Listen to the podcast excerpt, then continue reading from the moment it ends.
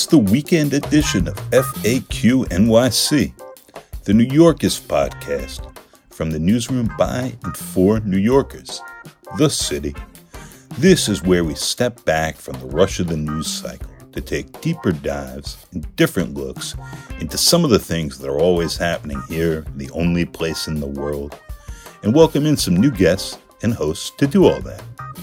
I'm Harry Siegel, co-host and executive producer, and this episode has my colleague at The City, deputy editor Alyssa Katz, talking with Manfred Kirchheimer, who goes by Manny, and who spent decades working as America's, quote, least known great documentarian, unquote, capturing New York City again and again. It's the first in what will be an occasional series of conversations she'll be having with some very cool thinkers, doers, and dreamers about a big question. What is New York for? Alyssa, welcome, and over to you. Thanks, Harry. As New Yorkers have come out of the COVID lockdown, blinking into the daylight, the question keeps coming up. Why the hell are we here? Or to ask that another way, what is New York for?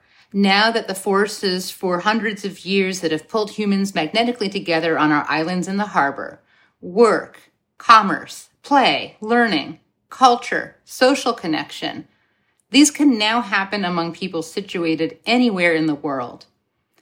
In our world of transient digital nomads, with twenty percent voter turnout in local elections, when Hamilton is on the Disney Channel and young people grow up in virtual gaming worlds, has New York City outlived its usefulness? Or are we characters in the next chapters of a city's great story, whose plot most of us can't yet fathom?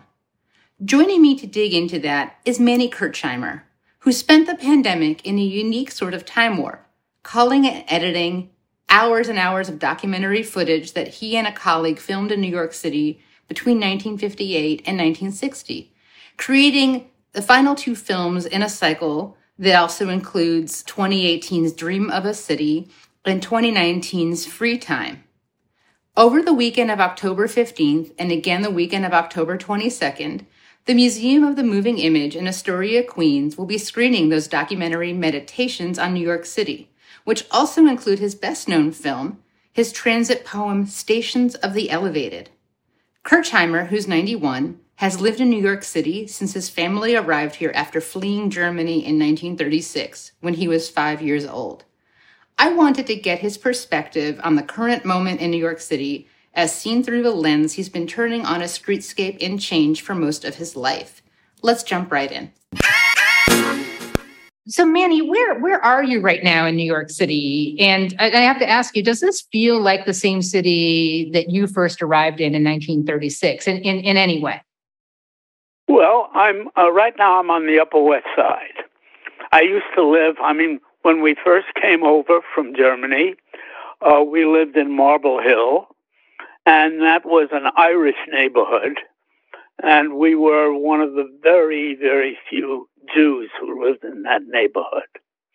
Um, then we moved to Washington Heights, where all my neighbors were Jewish, and and mostly from Germany. Um, it's where the German refugees moved to. In uh, let's see, that was uh, six years later. So that was nineteen forty-one, I believe, in nineteen forty-two that we moved to Washington Heights. And then I got married and we moved to Rego Park because we found uh, a cheap apartment. And then after nine years, uh, nineteen sixty-four, we moved to uh, Washington, uh, to uh, the Upper West Side here, where I'm sitting right now in my seven-room, uh, rent-controlled apartment. And um, how how did you, I mean, in, in this journey you've taken through New York City, how did you first become a filmmaker? And what drew you to the subject of New York City itself? Was that your first subject, or what, did you take a path to get there? Well, my first subject, yes, actually... Well, let me let me go back. Um, I went to City College, and City College of New York, and uh, they had the first documentary film program in the country, headed up by uh, an exiled and refugee um, uh, avant-garde filmmaker, and he was also an avant-garde painter, Hans Richter. And Hans, with a strong German accent, interviewed me, and I interviewed him. I said, "Professor, um, are there any opportunities in film?" And he answered, "Yeah, opportunities, there are many, but no jobs." So uh, that was my beginning, and then I joined that program at City College, and um, came out of it and got a job in the New York film industry, documentary film industry, in nineteen fifty-two. Uh, but soon found, I became an editor after three years and found that when you worked in the industry, um, you made an interesting rough cut of the material. And that's when the bosses, the producers, stepped in, because now they understood the film. You know, they had been given a bunch of raw footage, unrelated, and in documentaries there often wasn't a script, and they didn't know what to do with the footage, but the editor put it together in such a way that they understood it, and then they wouldn't let me carry out my ideas of the rough cut, and they would take it over, and they'd sort of spoil it. And even though I worked on two hundred or more films in the film industry, there are only three or four that I still show that I'm proud of. So, and that that's the story of my beginnings. Oh, so because of that, I felt the only way to express my own ideas is to make my own films. Mm-hmm. And so I teamed up with a good friend, Walter Hess, and the two of us would go out every day when we were unemployed. I had a car at the time, and we were living in Rego Park, but we would drive to Manhattan, and we would shoot footage for a large script that I had called at the time Dream of a City. It was a script for over a two-hour film. And um, we would shoot that material. But when it came to editing the material, Walter and I couldn't get together on it properly. So we gave that up. And I proposed to Walter that we use the material as grab bag and make our own films with it, which he readily agreed to. But before he did that, I um, made a small film called Colossus on the River, a fifteen-minute film about the docking of an ocean liner. Ocean liners back then were on the way out. And um, I knew something about the docking procedure. And so I made this film. And then I went on to make Claw out of the material that Walter and I had shot.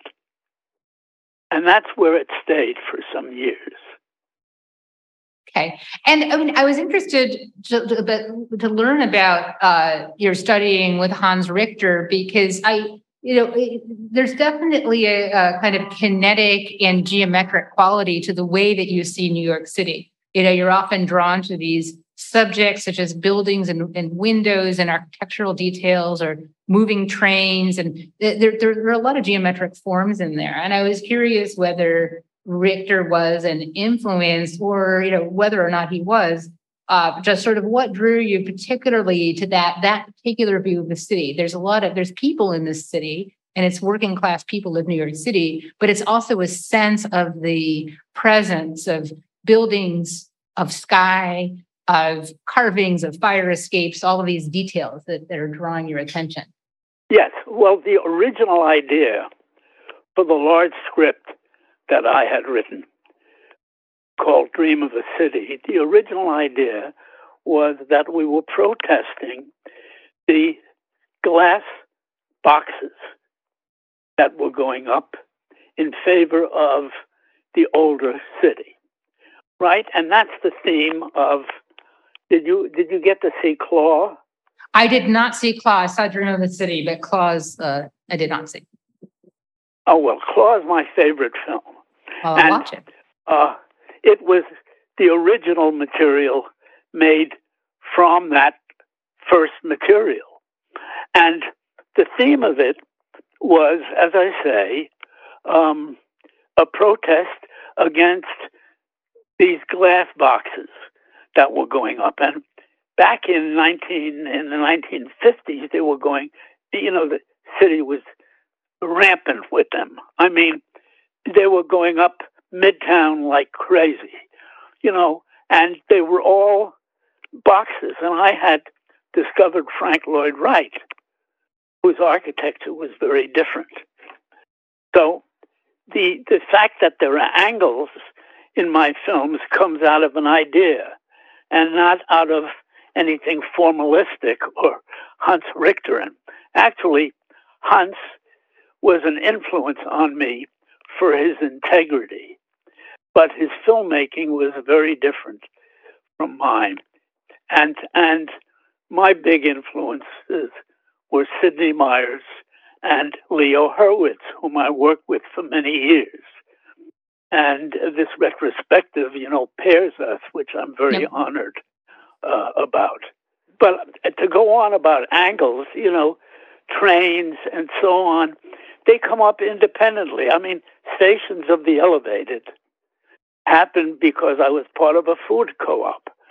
And early in the morning, we would take my car, go to the to Hunts Point in the Bronx from the Upper West Side, and uh, we'd go on the Bronx Expressway, which uh, had three or four overhead elevated lines that you passed under.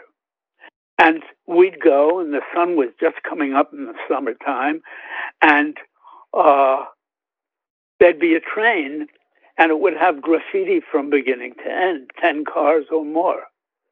And uh, that was beautiful in the morning light, and I'd never seen anything like it, because the way you saw graffiti if you took the subway was you were indoors, you were looking for a seat, you know, you were jostling with other other passengers, and some big smear would come by that you weren't too happy about. But now, in the sunlight and outdoors, they look brilliant. Mm. They look beautiful. And so, you know, that kind of thing led to that film. And so the other things that you cite as angles are all as a result of an idea for the given film that I'm making or shooting. And Uh, really had nothing formal to do with it, except it comes out that way. Okay. And something you mentioned, Stations of the Elevated, when, when MoMA did a retrospective in twenty seventeen, uh, you told an interviewer that you thought of, of, of the film as a film made such that a visitor from the future was looking at our world. And I was wondering how yeah. much you were thinking about the kind of uh, communication over time, or making films for posterity, or so that future New Yorkers or future people could see what New York was like in that era, or what were you? Did you do you have a sense of that connection to time at the time? You know, not not specifically, but uh, I did have that idea about the visitor from the future. I. I I made uh, Stations of the Elevated with a view. As a matter of fact, I was going to write a narration, which I, I never could.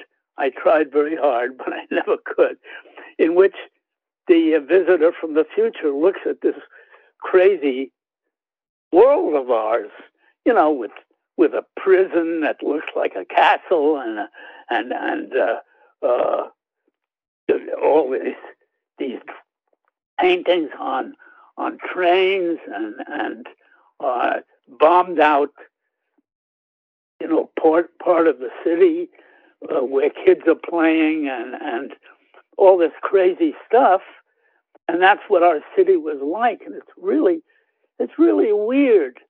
You know, when you think about, when you look at Stations of the Elevated, what a crazy looking city that is. Yeah. Really, you know, a, a nutty looking city. And so, yes, that, that interview uh, line that I gave at the time was, was absolutely true. And um, it is the way I approached that, because once, once I... Um, decided to make the film, it turned out not to be only about graffiti on trains. It turned out to be about all these other things and others. And uh, because I felt I was making a film simultaneously about the graffiti trains and the city. So I combined the two in that film. Yeah, and just to help re- listeners follow along, Stations of the Elevated was you you released that in nineteen eighty-one. Uh, the films that now make up this four-part cycle that you've recently re-edited are from footage in the late nineteen fifties um, that uh, that became this four-part series that's going to be showing at the Museum of the Moving Image. You know, two parts uh, premiered in twenty eighteen, twenty nineteen. Um, The final two parts, uh, Up the Lazy River and One More Time, you know, you had begun them pre-COVID, but it really, then this is material that you had from the nineteen, late nineteen fifties, but finished them, yeah. uh, you know, during during the COVID era, in part during lockdown. And I wanted to hear from you about what that was like, really re-engaging and continuing to re-engage with this material from decades past. At this moment where, you know, New York City is is shut down, uh, it's it's full of, of death and fear and uncertainty, um, and and here you are in this different era. What that was like, and did it did the did the past footage look or feel or speak any differently to you because of what was happening around you at that time? Well, my answer to you is not going to be very dramatic. In the first place, it's more than a four-part series, because Claw, which I made in nineteen sixty-eight, is part of that series. Mm-hmm. And in nineteen seventy-five, I made Bridge High, and, and both of those are included in the retrospective.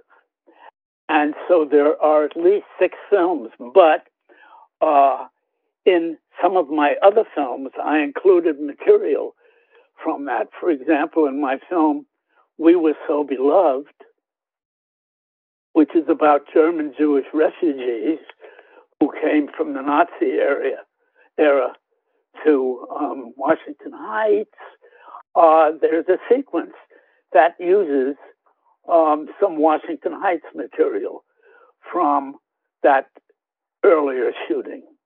And in my film Tall, there's a whole sequence uh, near the end that uh, uses material from, from that time. Now, saying that, I have to say that I didn't pay much attention to the changes in New York. And I'm always faulted for this, but I, uh, I'm sort of a homebody. I mean, I go to concerts, I go to theater, I meet friends at restaurants. Okay. But I'm basically, I, the thing I love best in life is to edit film.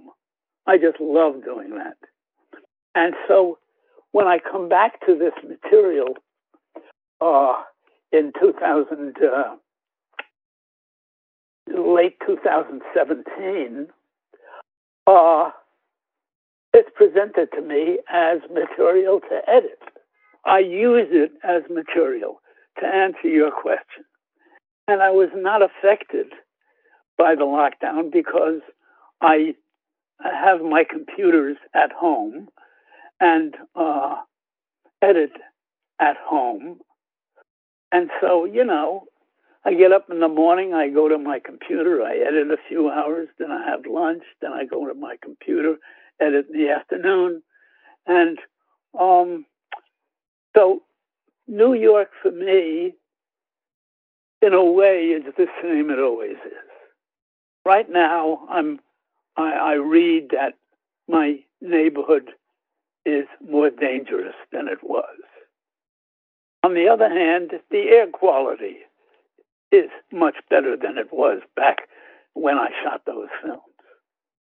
So, New York evolves, and, um, and you know, there are no more graffiti trains, obviously, and, and, and other things change, but I'm not so much aware of the change. So when I faced this material, I faced it as if it were freshly shot and I had a job to do.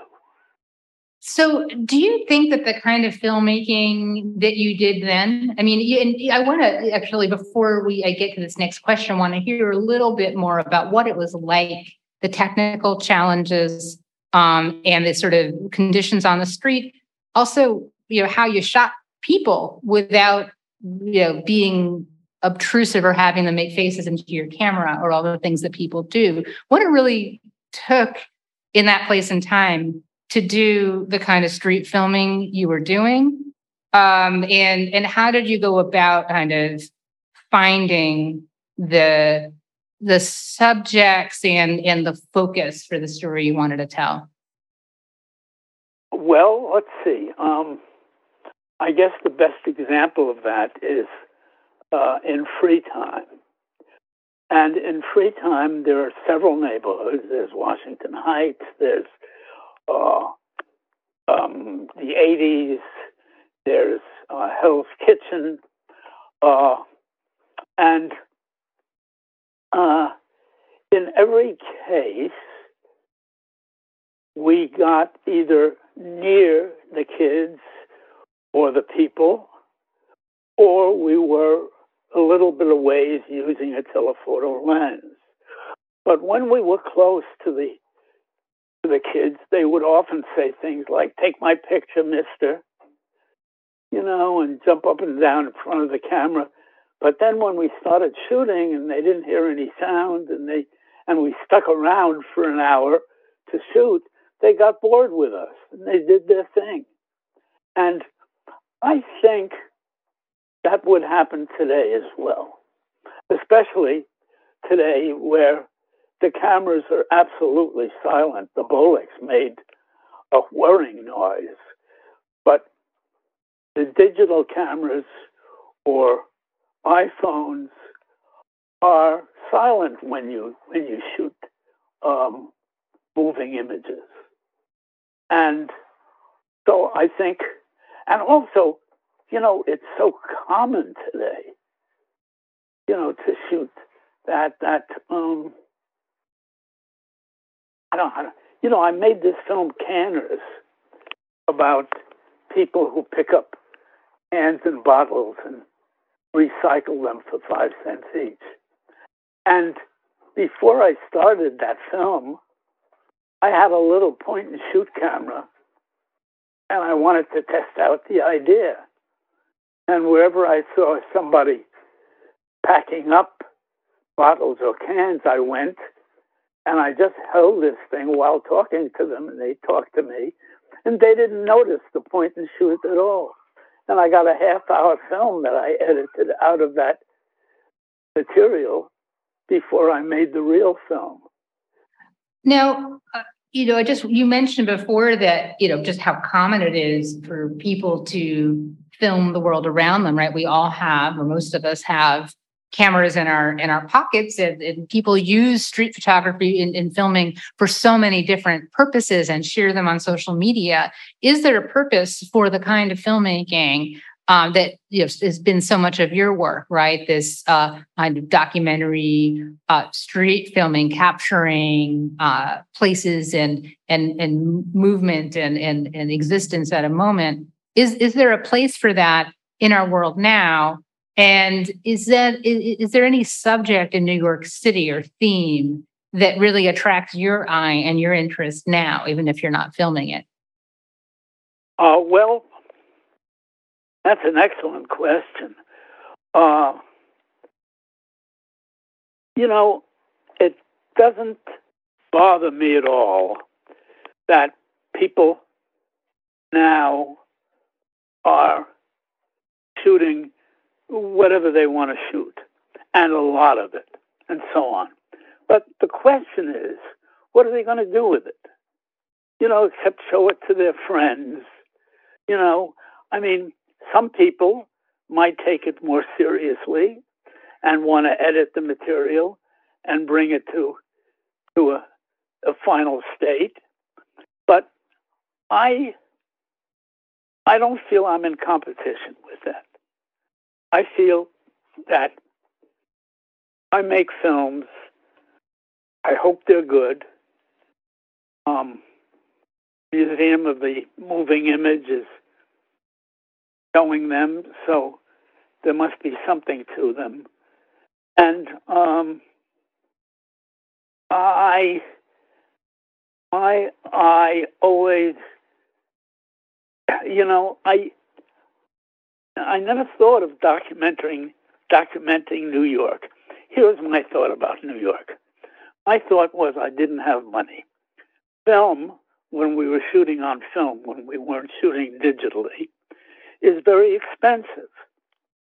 I mean, you have to film it, then you have to send it to the laboratory, then you have to transfer the sound, then you have to, later you have to um, make prints until they're the way you want them. You know, all this is very, very costly. And I didn't get many grants at all.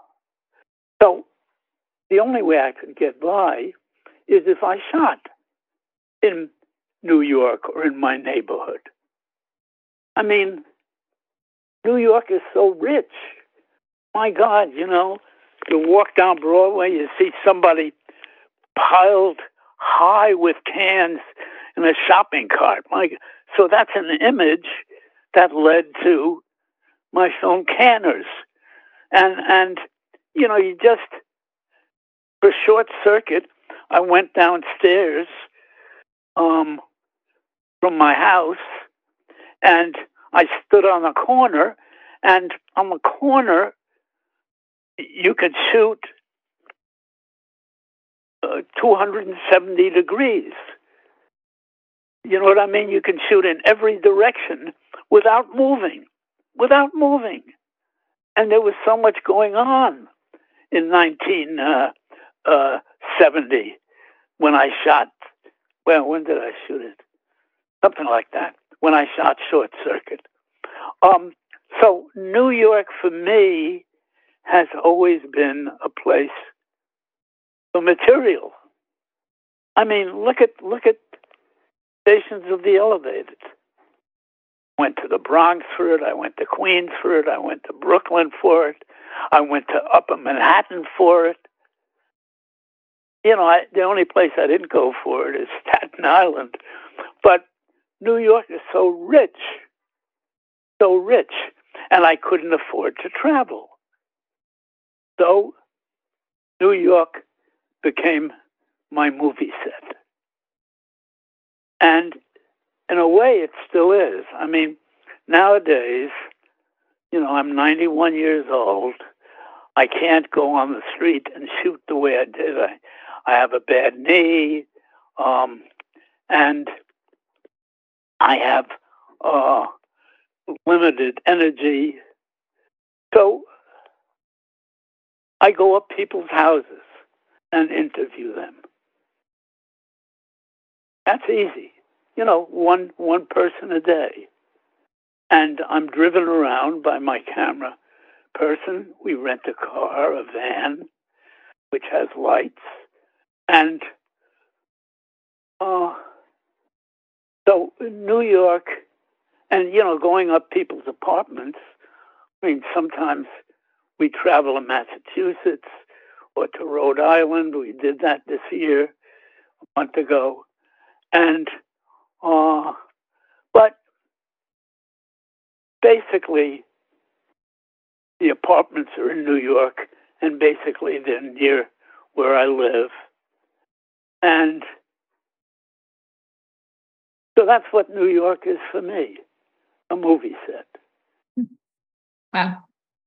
Um, I've been talking with filmmaker Manfred Kirchheimer, who is uh, has a retrospective coming up at the Museum of the Moving Image, uh, along with his uh, colleague Leo Hurwitz. That's going to be uh, this next Saturday and Sunday, October fifteenth and sixteenth, and uh, again on uh, October twenty-second and twenty-third. Uh, Manny, it's really been a pleasure talking with you, getting to know you, getting to know your work. Um, really, it's it's very special, and I, and I want to yeah, thank you for taking the time. Oh, well, thank you so much, Alyssa. It's been a great pleasure. F A Q.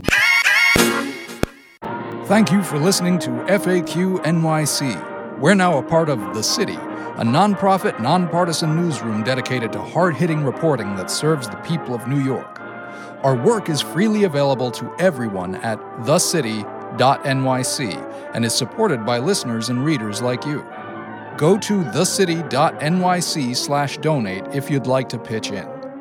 We are headquartered at N Y U's McSilver Institute for Poverty, Policy, and Research, and are also a proud member of the Brick House Cooperative of Independent Journalists, Critics, and Artists, online at the brick dot house. Our host this week was Alyssa Katz, deputy editor at The City. I'm our engineer, Adam Chimera, and Harry Siegel is our executive producer. A special thank you to our guest, documentarian Manny Kirchheimer, and to you, dear listener, for joining us and making it this far. Be kind, be cool, and we'll be back soon with more.